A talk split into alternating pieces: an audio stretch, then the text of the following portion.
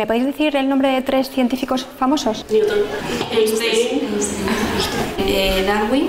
¿Y tres mujeres científicas? Margarita Salas y Marie Curie. Vamos a empezar con una pregunta sencilla. ¿Quién de vosotras quiere ser científica o ingeniera? Yo quiero ser científica. Y quiero ser pediatra y luego ya especializarme en algo, pero de ciencias de la salud seguro.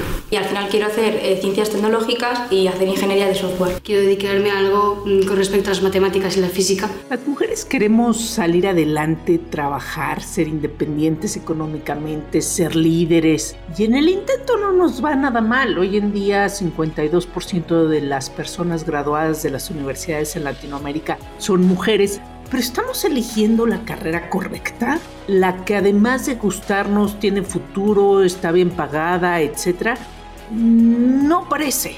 Algo pasa en el camino con las niñas o las mujeres. Resulta que según datos escolares en México, las niñas durante los primeros años de educación sobresalen en las pruebas de matemáticas, pero al pasar el tiempo esto se revierte. Pero no por falta de capacidad, sino por el sistema educativo o cultural que nos hace pensar que las mujeres no somos buenas para estas áreas de ciencia, tecnología y matemáticas. Entonces no solo empezamos a presentar calificaciones más bajas, sino que desistimos. Las mujeres nos identificamos entonces más con carreras como comunicación, diseño, pedagogía, psicología, formación docente, sociología o el clásico de las niñas bien, moda. No las culpo, nuestras abuelas tenían que aprender a tejer gancho, macramé, aguja, máquina de coser. Y no es que yo quiera desestimar a las industrias creativas, pero el cambio social y tecnológico generado por la revolución digital que nos está arrastrando más a los países o sociedades con rezago económico y cultural ha puesto al frente las carreras relacionadas con ciencia, tecnología, ingeniería, matemáticas, conocidas también como STEM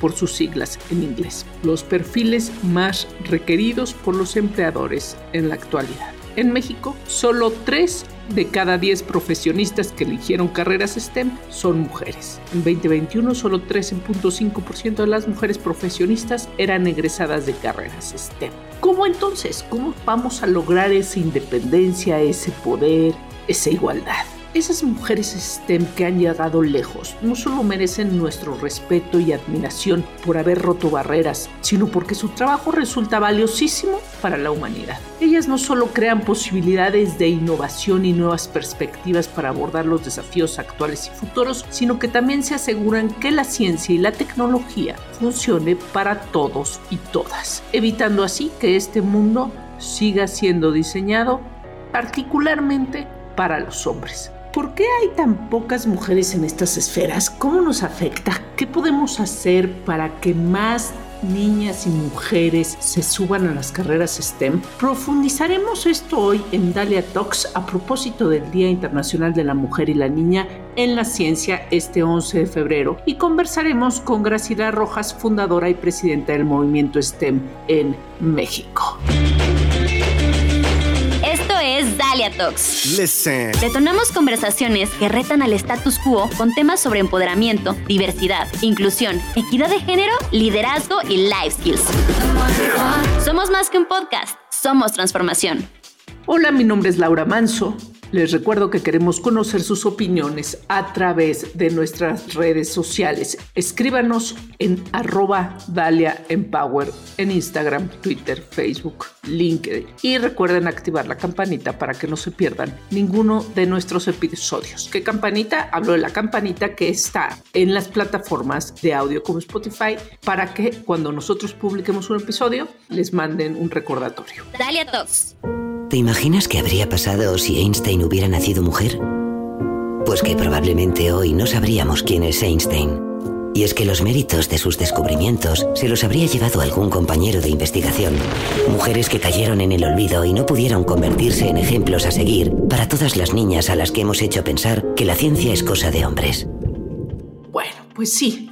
Este mundo históricamente ha sido analizado y diseñado por y para hombres. Y para muestra, el libro La mujer invisible, bestseller de la escritora y periodista feminista de origen brasileño Caroline Criado. quien con datos rigurosos muestra cómo las mujeres no son tomadas en cuenta en distintos ámbitos. Por ejemplo, existe un 50% más de posibilidades de que las mujeres se les diagnostique equivocadamente un ataque al corazón, porque los ensayos clínicos se han hecho utilizando a pacientes hombres y dejan de lado el hecho de que los síntomas son distintos en las mujeres. Y así como en la salud, en muchas otras cosas, se asumió que el patrón masculino servía para todo, y no es así.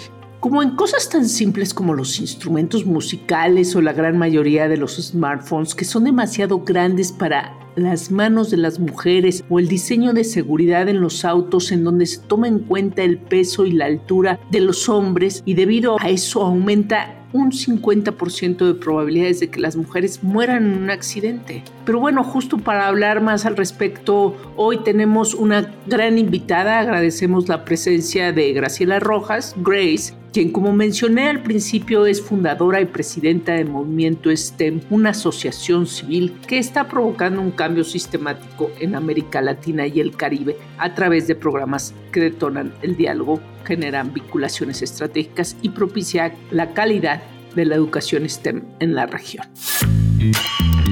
Estás escuchando Dalia Talks. Empecemos por lo más básico. ¿Cómo llegaste a esto? estudiaste finanzas, yo diría este, qué increíble que termines en un área que tiene tanto futuro, un área interesantísima, pero cuéntanos tú tu propia historia, cómo llegaste a esto y a ser presidenta del movimiento STEM en nuestro país. Sí, pues mira, mucho, muchas gracias por el espacio, muy emocionada de, de estar aquí platicando contigo. Y pues te cuento que yo vengo de una familia de, de ingenieros, ¿no? Papá, ingeniero, tres hermanos más grandes que yo, ingenieros. Y cuando llega la decisión de qué carrera estudiar, ¿no? De pronto mi papá, eh, me acuerdo muy bien que me decía, pues yo creo que una ingeniería no, mira, tú estudia algo más fácil, administración, algo que se adapte, porque te vas a casar pronto, ¿no? Tienes que ser algo fácil, no te compliques la vida, ¿no? Entonces finalmente estudio administración de empresas, pero siendo pues alguien pues que realmente me gustaban las matemáticas y con este espíritu un poco como científico, ¿no? Con esta creatividad, con esta curiosidad, después de trabajar muchos años en empresas de tecnología, desde las áreas de marketing y demás, ¿no? Eh, entro en una crisis personal y es que recuerdo que de chiquita quería ser maestra y que además le daba clases de matemáticas a mis peluches, ¿no? Y a partir de esto es que digo, ¿cómo puede ser que no me dedique a mi verdadera misión, a mi verdadera vocación? ¿Qué estoy haciendo yo en, estos temas, ¿no? De, de marketing y finanzas y demás y de pronto decido ser guía Montessori. Entonces dejo toda la vida, digamos, corporativa después de una carrera, la verdad, muy exitosa. Fui la primera directora mujer, ¿no? En aquel entonces era, digamos, una carrera muy exitosa. Y me voy de guía Montessori tiempo después de ya que acabo las prácticas y acabo todo esto, yo decía, es que voy a renunciar a todo lo anterior, ¿no? Porque yo quiero realmente dedicarme a mi verdadera vocación, que es este tema de ser maestra, temas de educación, y educación en, en, estos temas de STEM, ¿no? Y después dije, bueno, no necesito renunciar a quien he sido, sino más bien tengo que ir integrando y sumando habilidades, ¿no? Que creo que eso es algo bien interesante. Entonces fue este como de, de partir de, de, decir, oye, son dos caminos a cómo los integro, ¿no? Y ahí es donde realmente encontré mi verdadera vocación, pues que es impulsar estos temas de, de STEM ahí de por el año 2000. Y no solo eso, sino que te conviertes en la presidenta del movimiento STEM. ¿Cómo fue eso? Digamos, toda mi vida desde que arranco, cuando, cuando descubro que era este tema como combinado, ¿no? Entre marketing y eh, los, estos temas de, de, ciencia, obviamente mi, mi role model es María Montessori, ¿no? Yo es una mujer increíble que lanza toda una corriente pedagógica que por primera vez pone en el centro del salón de clases a las niñas y a los niños, eh, hace un movimiento global alrededor de este tema y la educación cambia a partir de que ella existe, ¿no? Sin duda, eh, María Montessori fue un parteaguas en la educación y de ahí hay muchas otras corrientes que han surgido, pero a partir de esta visión por un lado humanista, pero sin olvidar pues todo este pensamiento científico, ¿no? Porque ella desarrolla esta corriente a partir del pensamiento científico, a partir de que ella es médico, ¿no? Y la verdad es que con esto en, en la mente, en un principio, según yo, iba a ser una como tipo agencia de mercadotecnia educativa, poco a poco voy metiendo estos componentes de, de ciencias y de experimentos, y muchos años fui más bien como divulgadora de ciencia, ¿no? Ese era como el concepto. Con esto gané el Premio Nacional del Emprendedor, ganó el Premio Nacional de Calidad, ¿no? Y yo me acordaba que eh, en estos premios me tocó pues estar cerca del presidente, ¿no? Y decirle, oye, es que STEM porque empezaba yo a investigar, oye, ¿qué está pasando en el mundo? ¿No? ¿Cómo podemos de alguna manera eh, hacer más amplia esta categoría? Esto tiene la posibilidad de convertirse como en un, un gremio en sí mismo, como una industria, ¿no? Me acuerdo ya por, por ahí de los años del 2010 o por ahí yo decía, no, es que esto tiene que de alguna manera articularse de una manera sistémica. Hay este, todo este potencial en, en estas áreas, en estos campos de STEM, ¿no? En México yo buscaba cómo se estaba impulsando esto y es como decido pues lanzar esta ONG, esta iniciativa, pues para provocar este cambio sistémico en México y ojalá en América Latina, pues para que las y los tomadores de decisiones realmente pongan estos campos de STEM y se implemente esta educación STEM con calidad y se ponga al servicio de la humanidad justamente para cerrar brechas y para resolver los grandes retos que tenemos como humanidad. ¿Qué año fue en el que se fundó esta organización? En Estados Unidos ya tiene montón de tiempo. Yo en algún momento estuve como en esta, si convertía esta iniciativa que yo, yo tenía de divulgación de ciencias y la convertía yeah. en este tema o si se hacía algo independiente, ¿no? Entonces estuvo como en esta co-creación, ¿no? Con muchos actores clave del ecosistema y demás. Y ya formalmente surge por ahí del 2016 ¿no? que es cuando ya arranca, pero ya traía mucho trabajo atrás de cómo articular la estrategia, de la visión, de qué se quería hacer, de a qué actores y jugadores clave eh, sumar. Entonces, así es como ya surge, como una iniciativa independiente. Grace, pues ahora sí que los números dicen mucho dónde estamos como país. Hablando de que, bueno, tuviste una plática con, entiendo, el presidente del país en aquel entonces. Dices en una columna de opinión, bueno, citas estas cifras en una columna en Opinión 51 precisamente, este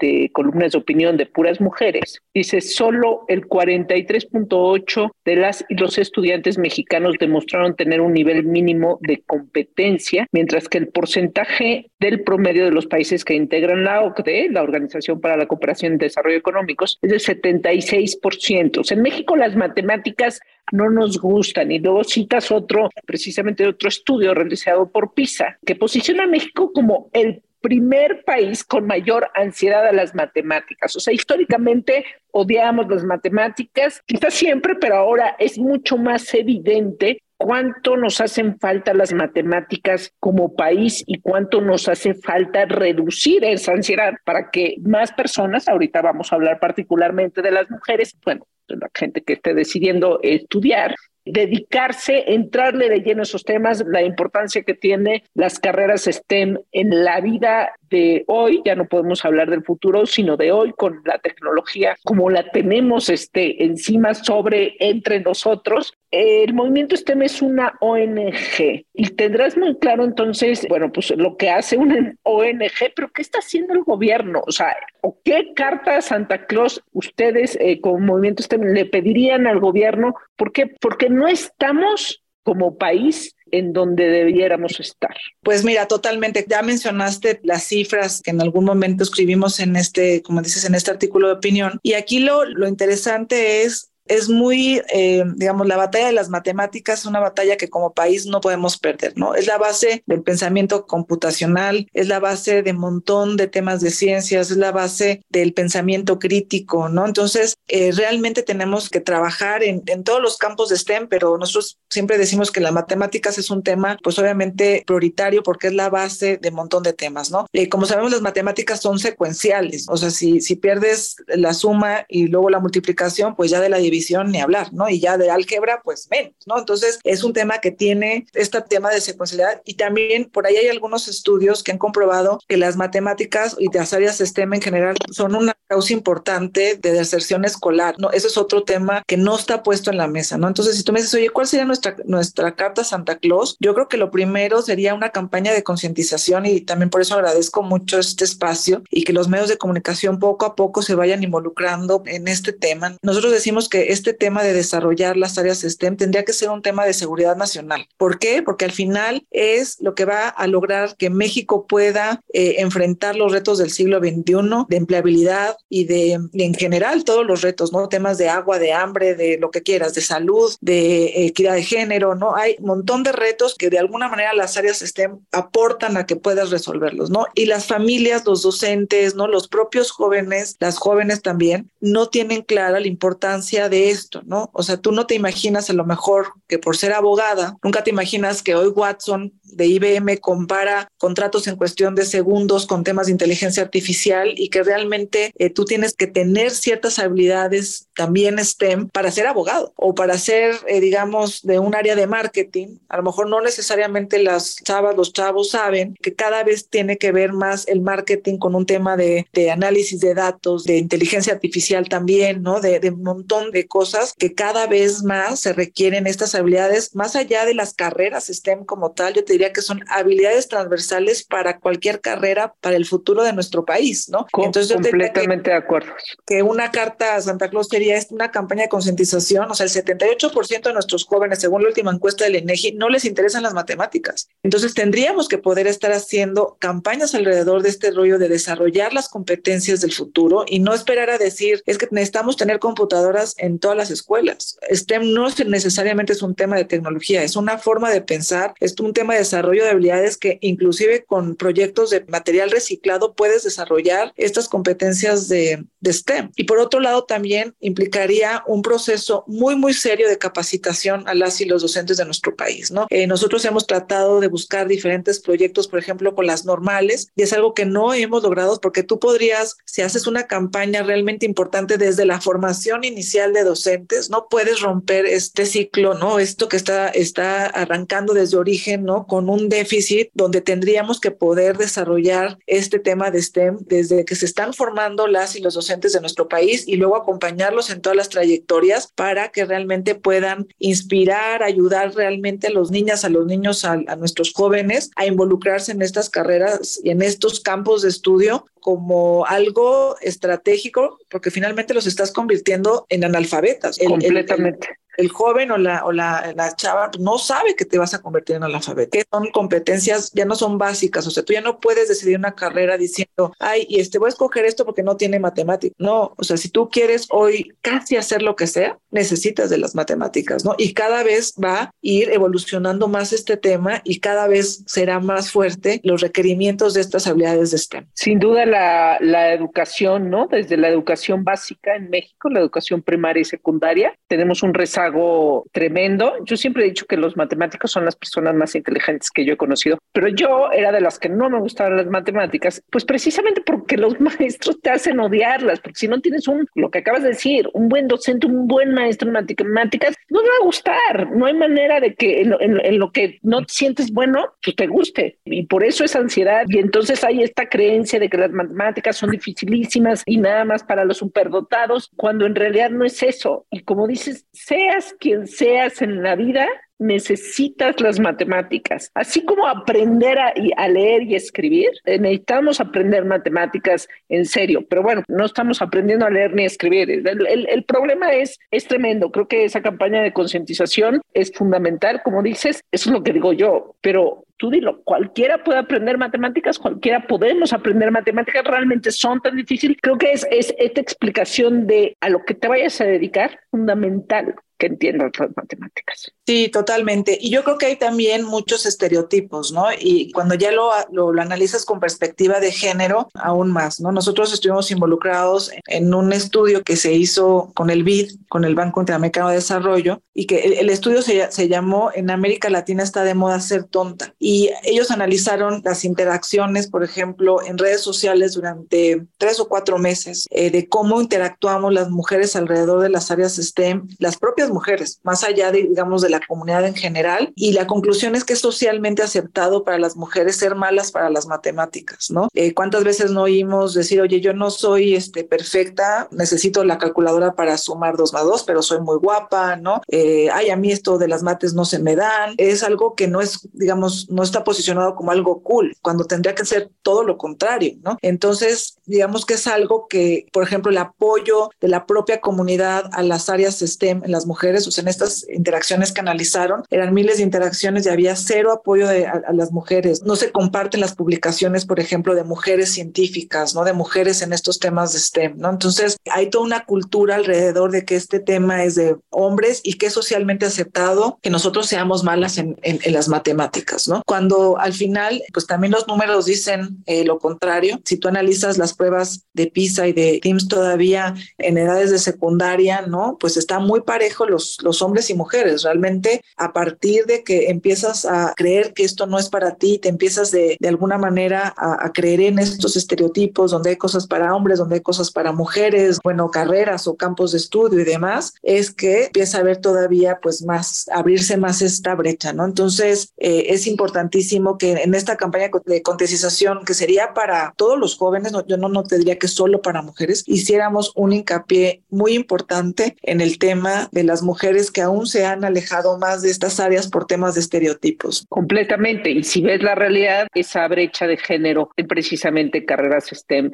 existe y existe de manera más profunda. En mujeres, ¿no? Las mujeres lo presentamos nosotros también como datos. Por ejemplo, en Apple la, las mujeres representan 33% de la plantilla general, pero si nos vamos a puestos de liderazgo se reduce al 29. En Facebook las mujeres este, representan el 37 de la plantilla, pero se reduce este, puestos de liderazgo a 34. Y así lo, lo que vamos viendo también en otras áreas en el tren es más cruda esa realidad para las mujeres, ya las mujeres que se atrevieron y dijeron, oye, bueno, pues este, yo a mí me gustan las matemáticas o todo lo que abarque STEM, pues van e incursionan. ¿Y con qué retos se topan? O sea, particularmente las mujeres, es más machista el ambiente que en otros lados, hay más violencia de género, hay más discriminación. ¿Cómo se vive? Mira, yo te diría que, que, otro dato bien relevante a analizar, o sea, obviamente lo que tú comentas de los roles de liderazgo, eso sucede también inclusive en educación, ¿no? En educación, que es un ámbito muy de mujeres, por ejemplo, hay muy pocos directoras mujeres en escuelas, ¿no? O sea, el 57% de los directivos en las propias escuelas son hombres, ¿no? Entonces, eh, ahí hay todo un tema que analizar alrededor de los roles de liderazgo. Pero por otro lado, los campos STEM hay que irlos diferenciando entre los propios campos. En las áreas de, de, ciencias como tal, que están más relacionadas a áreas de cuidado, por ejemplo, sí andan alrededor de los 30% las mujeres, ¿no? Pero, por ejemplo, en temas de tecnología es un 3%. O sea, la brecha es enorme, enorme, ¿no? Entonces, en los propios campos de STEM hay diferencias entre los que se acercan más a los roles de cuidado y los que realmente son tecnológicos, ¿no? Que es donde todavía es más masculinizado todo este ambiente. Y ahí nosotros sabemos que, que por ejemplo, en temas de inteligencia artificial, por ejemplo, la importancia de que haya mujeres es, es, fundamental porque estas brechas se están haciendo todavía más profundas porque se están replicando, no solamente replicando los, digamos, estos estereotipos, sino haciendo más profundos por la poca participación de las mujeres en estos campos tecnológicos, ¿no? Entonces, eso es otro dato creo que interesante a, a resaltar, ¿no? Que hay que ir por mujeres en todos los campos de STEM y cada uno tiene su, su propia lógica y su, su propio, eh, digamos, eh, estrategia que tendríamos que ir.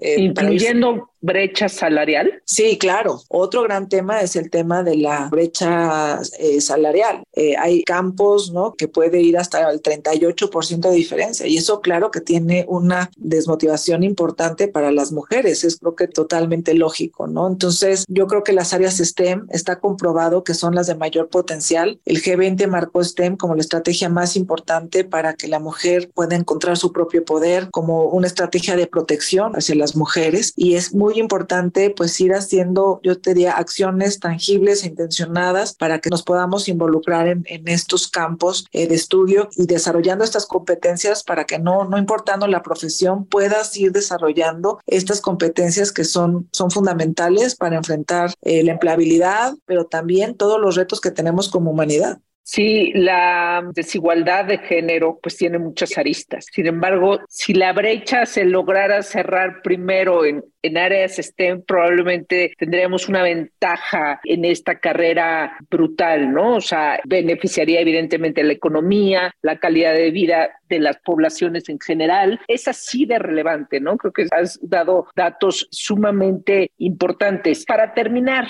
¿Qué les dirías tú a las mujeres que nos están escuchando, particularmente pues probablemente a los padres o a las mamás también que tienen hijas mujeres eh, sobre estas creencias que todavía ahí permean en el país? Por ahí también hay un, un estudio de una organización que se llama Crianza Libre, que ellas dicen que a los tres años nosotros ya interiorizamos que los hombres son superiores, ¿no? A los cinco o seis años ya decidimos alejarnos de las actividades que son para gente muy, muy inteligente y a los 12 años ya nos cuesta trabajo dar nuestra opinión. Entonces, y eso no tiene que ver tanto con la escuela, o tal vez sí, ¿no? Pero me, quiero referir ahorita un poco más al tema de casa, a la familia, ¿no? O sea, ¿cuántas veces no le decimos, oye, tú no, tú no te involucres en esto, estas áreas no son para ti, eh, hola, de princesa, ¿cómo estás? Hola, campeón, ¿cómo te va? ¿No? Empezamos a hacer estas diferencias, ¿no? Que son muy sutiles, que, pero que finalmente estamos mandando una eh, señal muy clara de en dónde queremos a las mujeres y en dónde queremos a los hombres, ¿no? Entonces, yo creo que ahí hay un montón de trabajo que hacer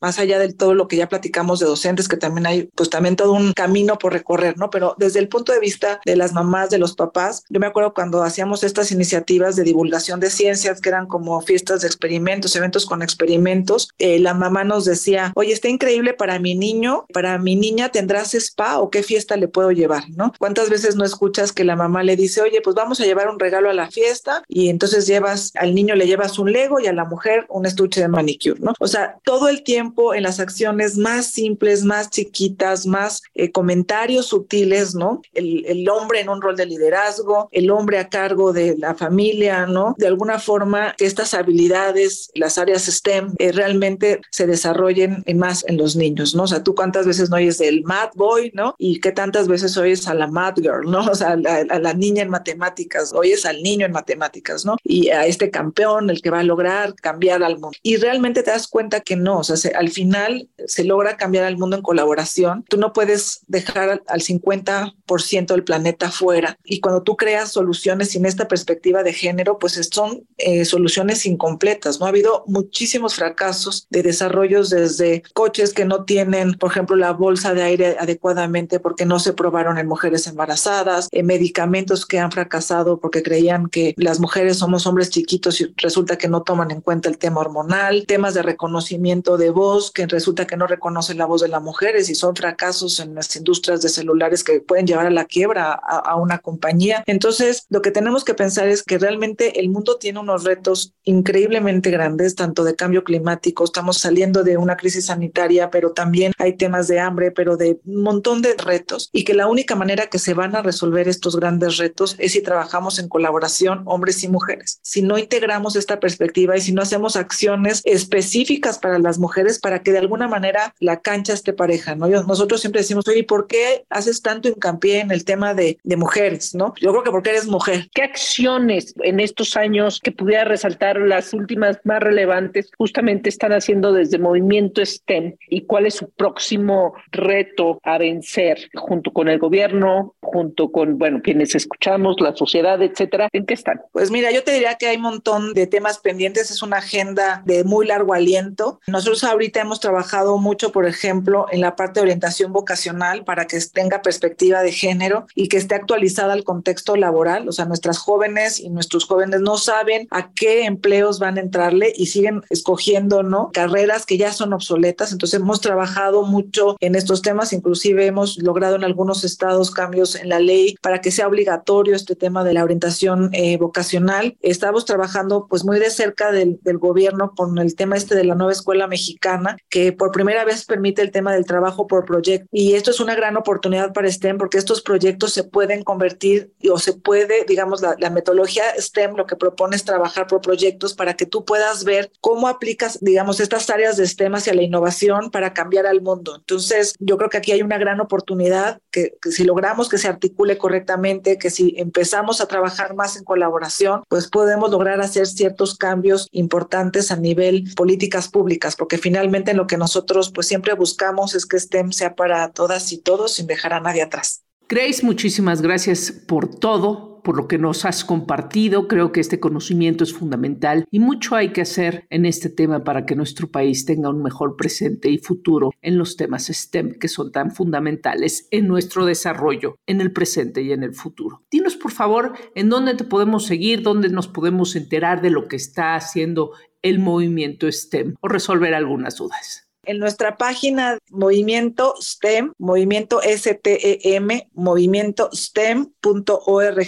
ahí están todas nuestras redes eh, sociales para que nos puedan eh, seguir o nos puedan hacer preguntas y demás. Y conmigo está muy fácil en Twitter, arroba Rojas Grace. Ahí pueden pues mandarme un mensaje y, y, contactarme para que podamos pues juntos y en colaboración y juntas pues tratar de, de hacer un mundo más justo y más incluyente. Y no puede lograrse sin el desarrollo de habilidad. Es un tema donde el talento no tiene género, hay que desarrollar este talento, es la mejor apuesta, es la mejor inversión y justamente lo que la ONU nos dice es invertir en la gente es la mejor forma de invertir y eso es hacia donde tenemos que encaminar todos los, nuestros esfuerzos en desarrollar talento para enfrentar los retos. Y yo siempre digo que la educación es la mamá de todas las profesiones, entonces tenemos que apostarle, ojalá que muchos se suman a esta causa que es la educación, porque sin duda va a cambiar a muchos ámbitos. Yo te diría una carambola de tres bandas que realmente puedes solucionar un montón de retos logrando solucionar estos temas. Síguenos en nuestras redes sociales, Twitter e Instagram como Dalian Power. Búscanos en Facebook como Dalian Power MX.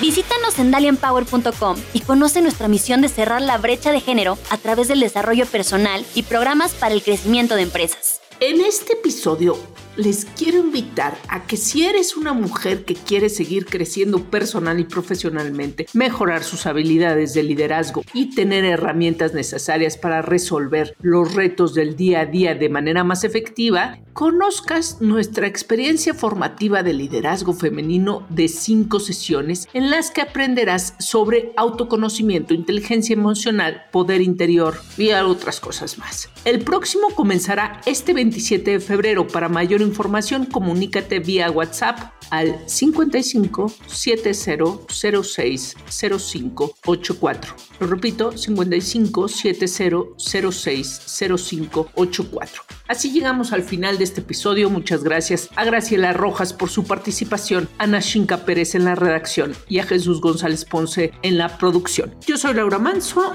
y les espero en el siguiente episodio de Dalia Talks. Hasta la próxima. Listen. Te esperamos en nuestro siguiente episodio de Dalia Talks. Compártelo y únete a nuestra comunidad. Gracias por escucharnos.